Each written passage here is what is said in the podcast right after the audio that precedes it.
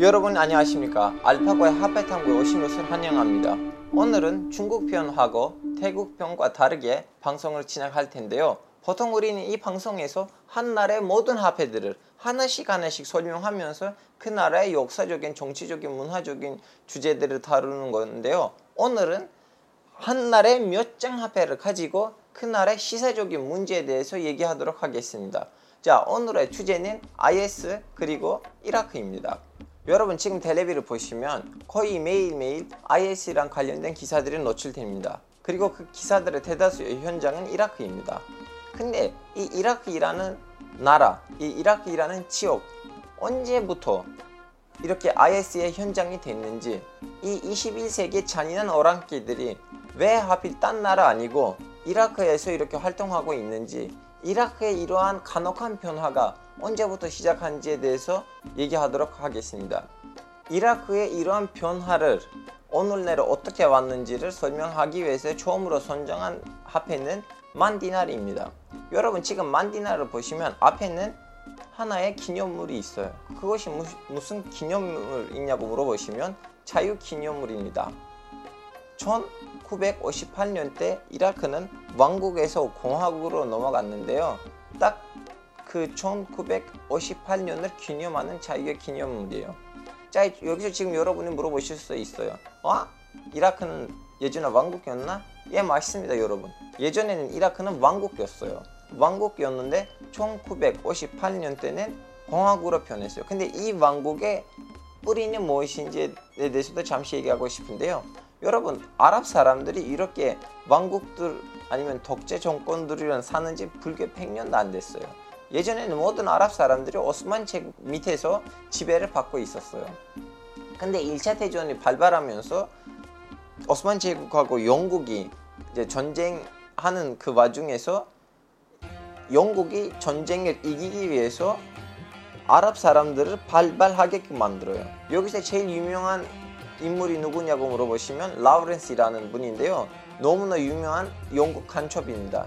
이분이 아랍 영토에 들어가서 이제 자신을 무슬림이라고 하고 이름도 알리라고 하고 다음에 아랍 사람들한테 야 니네들 원래 아랍 사람인데 모함메드도 아랍 종인데 니네들 왜 터키 놈들의 지배를 받느냐 니네들 자기 나라를 세워야 되지 않느냐 해서 이제 그런 간첩 활동을 하다 보니까 아랍 사람들이 너무나 큰 반란을 일으켜요. 그래서 1차 대전 때는 원래 오스만 제국이 영국, 영국이란 전쟁하고 있었는데 동시에도 아랍 사람들이 이렇게 독립 활동을 하다 보니까 1차 대전을 어쩔 수 없이 친 거죠.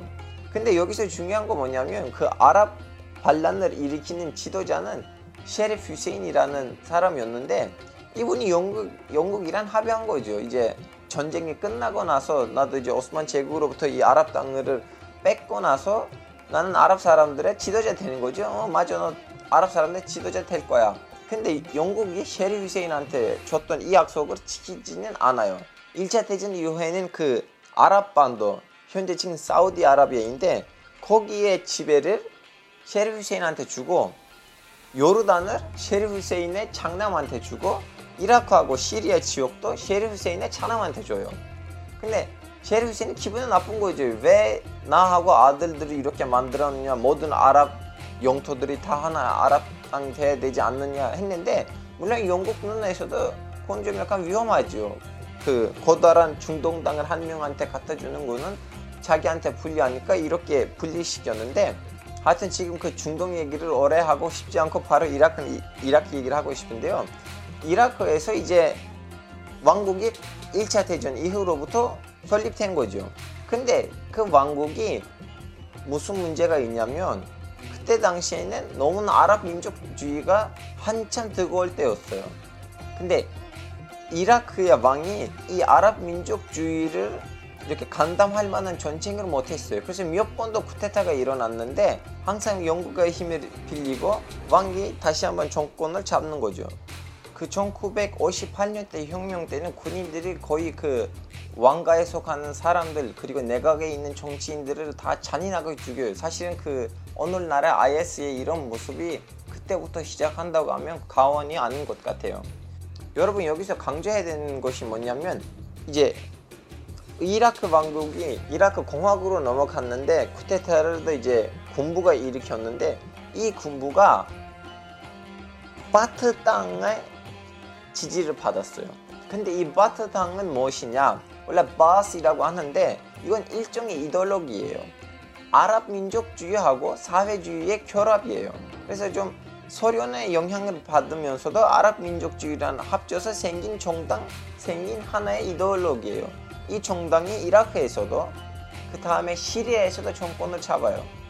근데 이라크에서 무슨 일들이 일어났냐면 이라크에서 이 군부가 처음에 바트당의 지지를 받았는데 시간이 좀 흘러가면서 바트당의 인물들을 정치인들을 좀 억압하기가 시작해요. 그래서 이번에 바트당도 군부한테 또 한 번 쿠데타를 일으키고 아랍 민족주의 플러스 사회주의의 진영, 진영으로 생긴 이 바트당은 1963년 때 정확하게 이라크의 정권을 잡아요. 근데 이 정당의 문제는 뭐냐고 물어보시면 이 정당이 친 순니파 그리고 아랍 민족 전체기를 내세워요. 자, 근데 이것이 무슨 문제를 일으키냐면 이라크에서는 오직 순니파 아랍 사람들이 사는 거 아니에요. 이라크에서는 민족이 아랍인데 종파는 시아파 사람들도 있고 정파가 순니파인데 민족이 아랍이 아닌 쿠르드족들도 있어요. 그래서 이 바트당은 시간이 좀 흘러가면서 이 두 개 시아파 아랍 사람들하고 순니파 쿠르드 사람들을 억압하기가 시작해요. 그러다 보니까 이 시아파 아랍 사람들하고 순니파 쿠르드 사람들이 바트 당에 대해서 너무나 설명할 수 없는 이 분노가 쌓이게 돼요. 이제 다음에 아시다시피 2003년 때 사담 후세인 정권이 무너지면서 이라크에 이제 미국 지배가 들어왔는데 미국이 이 삼각대 사이에는 균형을 잡아야 됐는데 근데 미국이 와서 이 시아파 아랍 사람들하고 순니파 쿠르드 사람들한테 톤만이 이렇게 잘해주기가 시작해요. 그래서 이번에 시아파 아랍 사람들도 순니파 아랍 사람들한테 그 마지막 30년, 40년에 복수를 하게 돼요. 그래서 이 순니파 아랍 사람들이 옛날 바트당 인사들이 억압을 당하다 보니까 그리고 고문도 이제 교도소에 대해 고문들도 받다 보니까 이제 어떻게 보면 정신을 어느 정도 잃게 되는 거죠. 이미 거기서 사담 후세인 시절에 대해 일부 테러 조직들도 활동하고 있었는데 전쟁 이후에는 더 많이 왔어요. 그 아프가니스탄에서. 그래서 이 옛날 구 바트당 인사들이 특히 알카에다에 있는 테러리스트들이란 힘을 합쳐서 오늘나라 IS를 만들게 돼요. 자, 지금 IS가 어떻게 탄생하는지를 설명했고 여기서 잠시 쉬고 다시 앞으로 돌아가도록 하겠습니다. 여러분, 만디나리 앞부분에 있는 그 자유 기념물이 이라크 공화국의 상징적인 장소였듯이 만디나리의 뒷면에 있는 알누리 사원, 이슬람 사원도 이 IS의 상징적인 의미를 갖고 있는 장소예요. 무슨 말이냐면 2014년 여름에는 IS는 이제 시리아하고 이라크에서 동시에 활동하고 있었는데 자기네 정당화를 위해서 어떤 상징적인 장소를 점령해야 돼요.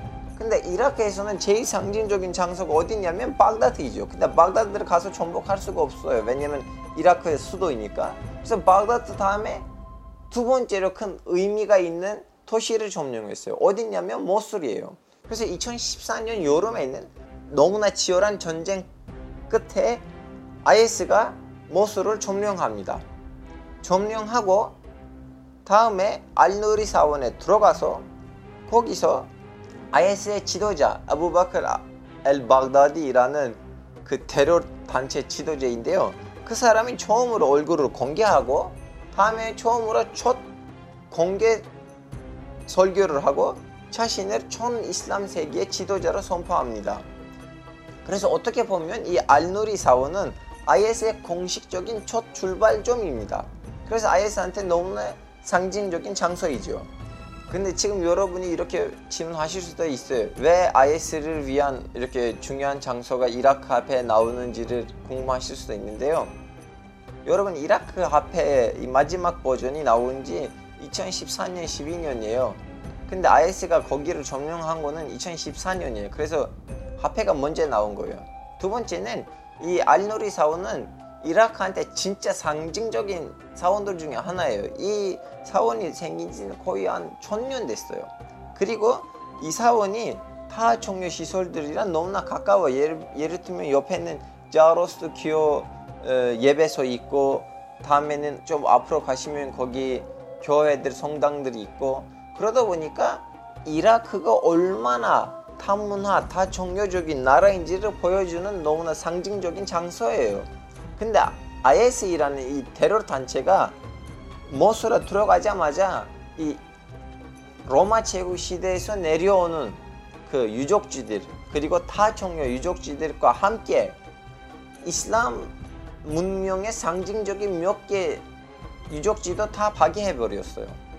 이 IS이라는 테러 단체는 오직 비이슬람적인 유적지들을 없애버리는 거 아니고 동시에 자기 이데올로기, 자기 교리에 안 맞는 이슬람 문명의 대표적인 장소들도 없애버려요. 유일하게 남는 거는 모솔에서 이 알누리 사원입니다.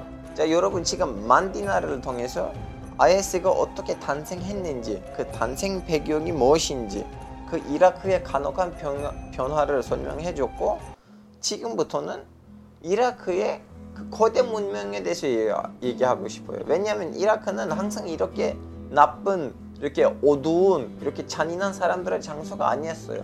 이라크는 예전에는 거의 뉴요크 같은 아니면 뭐 런던 같은 도쿄 같은 서울 같은 과학, 기술, 문화의 중심지였어요. 그것을 잘 보여준 화폐가 뭐냐면 250디나르입니다. 여러분 250디나르 앞면으로 보시면 거기에 아스트롤라베이라는 도구가 있습니다. 아스트롤라베는 전문 관측을 할 수 있는 도구입니다.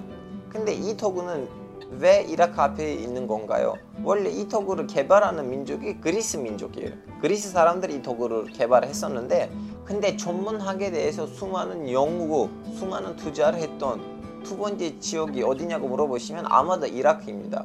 그리고 이 아스트롤럽에 대한 책, 아스트로, 아스트롤럽의 중심으로 되는 도서들이 제일 먼저 쓰이는 지역도 이라크입니다. 이라크에서 6세기, 7세기에서 남은 아스트롤러베랑 관련된 책들이 있습니다. 그래서 이라크는 아무리 이 아스트롤러베를 처음에 그리스 사람들 발견한다고 해도 자기 문명으로 발전된 하나의 도구로 생각합니다. 여러분 250디나르의 앞면에 있는 그 아스트롤러베도 그렇고 250디나르의 뒷면에 있는 사마라 엘사본도 그러는데 이 이라크가 천문학에 있어서 얼마나 뛰어나는 나라였는지를 알 수가 있어요. 250 디나르의 뒷면으로 보시면 알사마라 이슬람 사원의 탑이 보입니다. 보통 이슬람 사원들의 그 탑들을 보시면 종교적인 목적으로 사용이 됐었는데요. 근데 이 알사마라 이슬람 사원의 탑이 천문학적인 목적으로도 쓰였다고 합니다. 너무 높다 보니까 많은 학자가 거기에 올라가서 연구를 많이 했대요. 그리고 이 알사마라 이슬람 사원은 아무리 종교적인 시설이긴 하지만 동시에 전문학자들이 모이고 거기서 예전에 이제 학회 같은 모임들 했었던 장소로도 유명한 장소입니다. 여러분 이 IS이라는 나쁜 놈들이 2014년 말기쯤에는 이 사마레이라는 도시에다 공격을 했었는데 이제 지역 시민들하고 이제 그 군인들의 힘이 합쳐서 겨우 알사마르를 살렸어요. 근데 IS는 여기에 들어갔다면 아마 알사마라 사원까지는 다 없애버릴 거라고 생각합니다. 자 여러분 오늘의 3회 이라크 IS 표현이 여기서 끝나는 건데요. 보통 우리 방송들이랑 비교하자면 좀 짧은 방송이었는데 근데 오늘의 목적이 뭐냐면 IS의 탄생 배경 그리고 이 IS가 이라크에서 뭐 하고 있는지 과연 이슬람 문명을 위해서 뭐 하고 있는지 아니면 이슬람 문명을 파괴하고 있는지를 이렇게 화폐를 중심으로 설명하려고 했었는데요.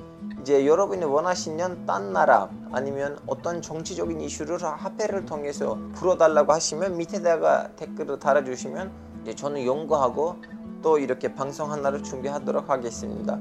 여러분 오늘 다 방송 여기서 마치도록 합니다. 들어주셔서 감사합니다. 안녕히 계세요.